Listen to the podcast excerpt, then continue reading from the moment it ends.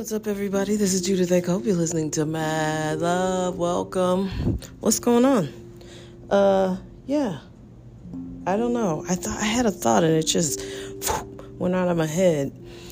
So, I guess lately I've been thinking a lot about leadership. You know, a lot of people are natural leaders, uh, and some people don't really. I don't think have the mentality to become a good leader. And so that's interesting. You know, there's just so much going on. Um, I think St. Louis itself might be one of the most fascinating places that no one ever thinks about. You know what I mean? Like, we have crime and corruption on par with Chicago, except nobody talks about it. it's the weirdest thing. And, um, I don't know. Just seeing how things go this year, I might really literally pack up stakes and take my mom with me. And uh, I don't know. I'm thinking Denver. I really want to move to Toronto, but after this winter, I'm like Toronto might be too cold for me. But I love the the vibe and the energy and the people that have come from Toronto. I haven't been there yet, but I just know I love it. You know, some of my favorite doctors that I follow uh, are are in Toronto or doing their research from Toronto. They have a good film community. They have a great film festival. You know, it's it just seems like a great place. Uh, and maybe I should work on moving there. I don't know, but I it's seeing how things go this year, uh, and things are going really well for me. So I'm not suffering or anything. But you know, St. Louis is a cage that people break out of and don't come back. And it's weird. I have a friend and I grew up with him. Well, we went to grade school together. And I respect him, but he supports political candidates without living here. So it's like, what's the point of that? You know, if if you are not being a part of their policies, why what's why would you support them? Like that doesn't make sense to me. You know, when I move to another community, I'll be all involved in that community. Like I'm all involved in this community. But that's the whole point, right? You should be living in the community so you can see if that person is doing what they said they were going to do or not. If their policies make sense or not. You know, I don't know. The world is really twisted. I feel like we're in a, and this is going to sound dark, and I don't mean it in a dark way, but I feel like we're all in a video game where we have collectively decided to hit the hell on earth button. You know what I mean? Like, there's so many hellish things going on. Um, and I think I feel that way because I dreamed I was stuck in Russia or I was stuck somewhere. It wasn't partic- It was somewhere in Europe, and it wasn't particularly war torn, but it was a communist country. And I was like, people complain about America all the time, but one thing that they, they have is freedom, you know. And I remember in my dream being like, this just sucks. Like the news wasn't real because it was all coming from the government. I think they were rationing what we ate. It was like a real I don't know if communism is like that. I've never been to a communist country, but I was like, this sucks. America, you know, you warts and all is better than this. And uh, I woke up. I feel like I woke up right after that dream, but I was like, this is awful. And uh, everybody complains about America, but you know, you probably don't want to go live somewhere else. That's you know, I mean, a, a developed uh, first world country. I mean, we have a lot of issues and problems, but it's almost like we make them all ourselves. You know, for instance, you wonder why everybody gets a certain age and gets diabetes and then dementia. It's because we don't regulate our food enough. You know, that's the free market. You know, people know Coca Cola isn't good for them. And Coca Cola knows it's not good for you, but they're not going to stop selling it because they're making money off of it, and you're an adult. You're hooked on it, and uh, you can't stop. That's your fault. You know, that's the dichotomy of a capitalist country. Uh, we put capitalism over everything. People knew t- tobacco was bad for you long ago, long before they started you know, putting all those restrictions on it. They knew 30, 40 years before that that people were getting cancer from cigarettes. And we know now, and people still smoke. So, you know, like I said, I eh, warts and all. We won't get on this thing where people are just completely obsessed with race, even when it's not even there. You know, one thing I really can't stand about St. Louis is the older black people constantly, except my older black people, my family never talked about it. And I guess that's partly why I didn't really grow up thinking that way. Apparently, I don't doubt that St. Louis was a super racist place at one time. I, the segregation, and I look at the redlining that the banks did, it's obvious. But people talk like it's still the, the way it was in the 30s and 40s, you know?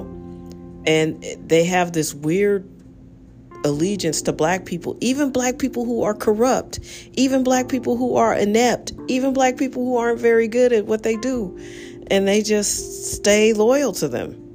It is the weirdest thing I've ever seen. And we'll talk to you like you're crazy. They're black, you got to support them, but they're not good at this. You know, I I would never keep taking my car to a black mechanic if he kept jacking it up. You know what I mean? I, I just really don't understand it. I don't get it. And it's probably not for me to get. I'm not going to convert anybody, and nobody's going to convert me. I don't live in that space. I'm not continuously offended all the time. Uh, I just can't live that way. I'm a woman. I'm a black woman. There is nobody lower on the totem pole than me. I think RuPaul gets more respect than me. and RuPaul is a, a black man who dresses like a woman. And he gets more respect than a woman born as a woman who's black. And I love RuPaul, don't get me wrong. I, I watch Drag Race all the time and I am amazed by what they can do.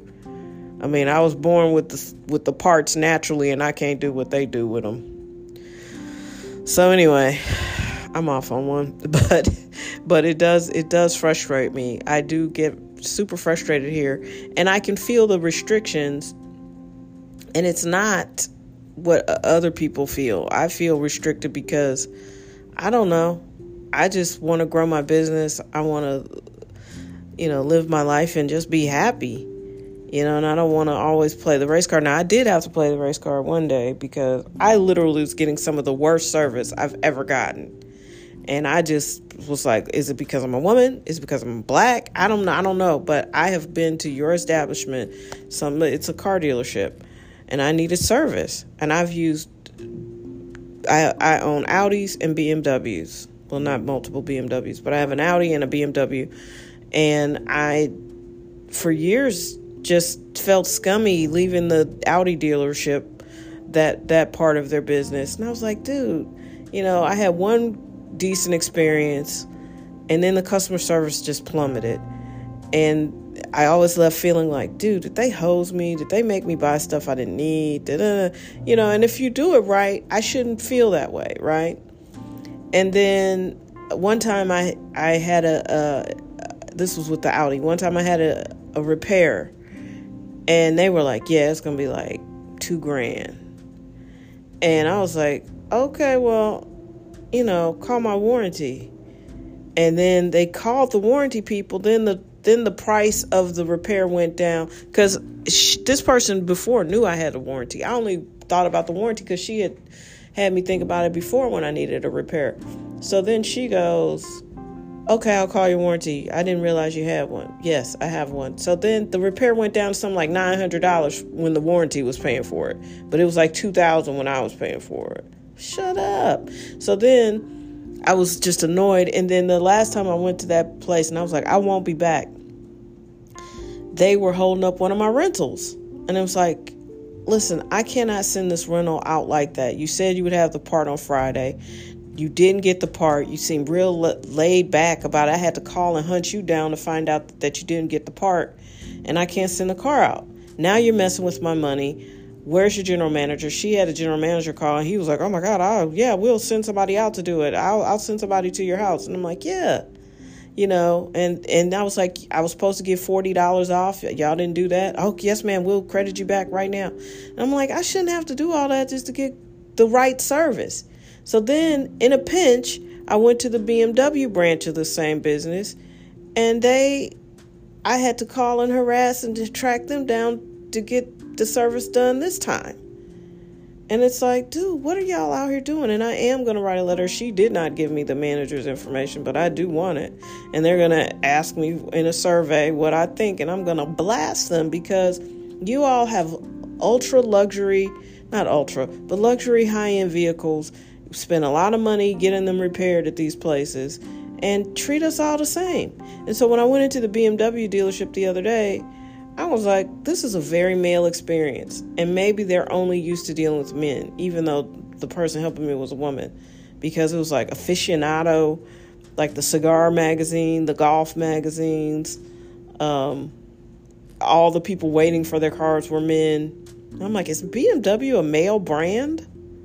I don't know. But anyway, I just, uh, I believe in excellent customer service.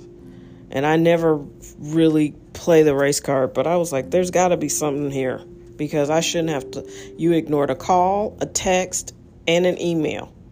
And then when I, uh, I think I finally called you, you send me a text back. You're like, come on, dude. Call for call. That's just courtesy. People can be underwhelming. Some people. And then there are other people that just light you up and you love to see them coming. Which kind of person are you? So, anyway, I've been chatting for a minute here. I hope everybody's doing well. Thank you so much. This podcast is like on fire. We're uh, just collecting downloads and listeners. Thank you for following, liking, subscribing, wherever, whatever. You can't even find this on Anchor. I make this podcast on Anchor uh, because I haven't found a better platform yet. And, you know, until I can stretch out into like a studio situation, Anchor does the trick. Um, but you guys are listening all over, and I appreciate it. I really do.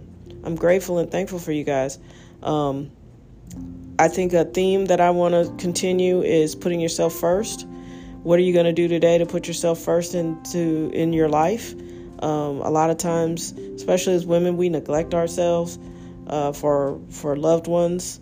And don't do that today. Just do something special for yourself, even if it's just eating an ice cream. You know, just five minutes of eating an ice cream, or better than that. Don't get diabetes. Better than that, do a five minute, you know, meditation. Uh, it doesn't have to be strict meditation. Just go sit somewhere and and and be still for five minutes. Uh, just something simple, you know. Live your best life. Be good to yourself. All right. I will talk to you soon. Please be well, be safe, and absolutely be your best. Thanks so much for listening.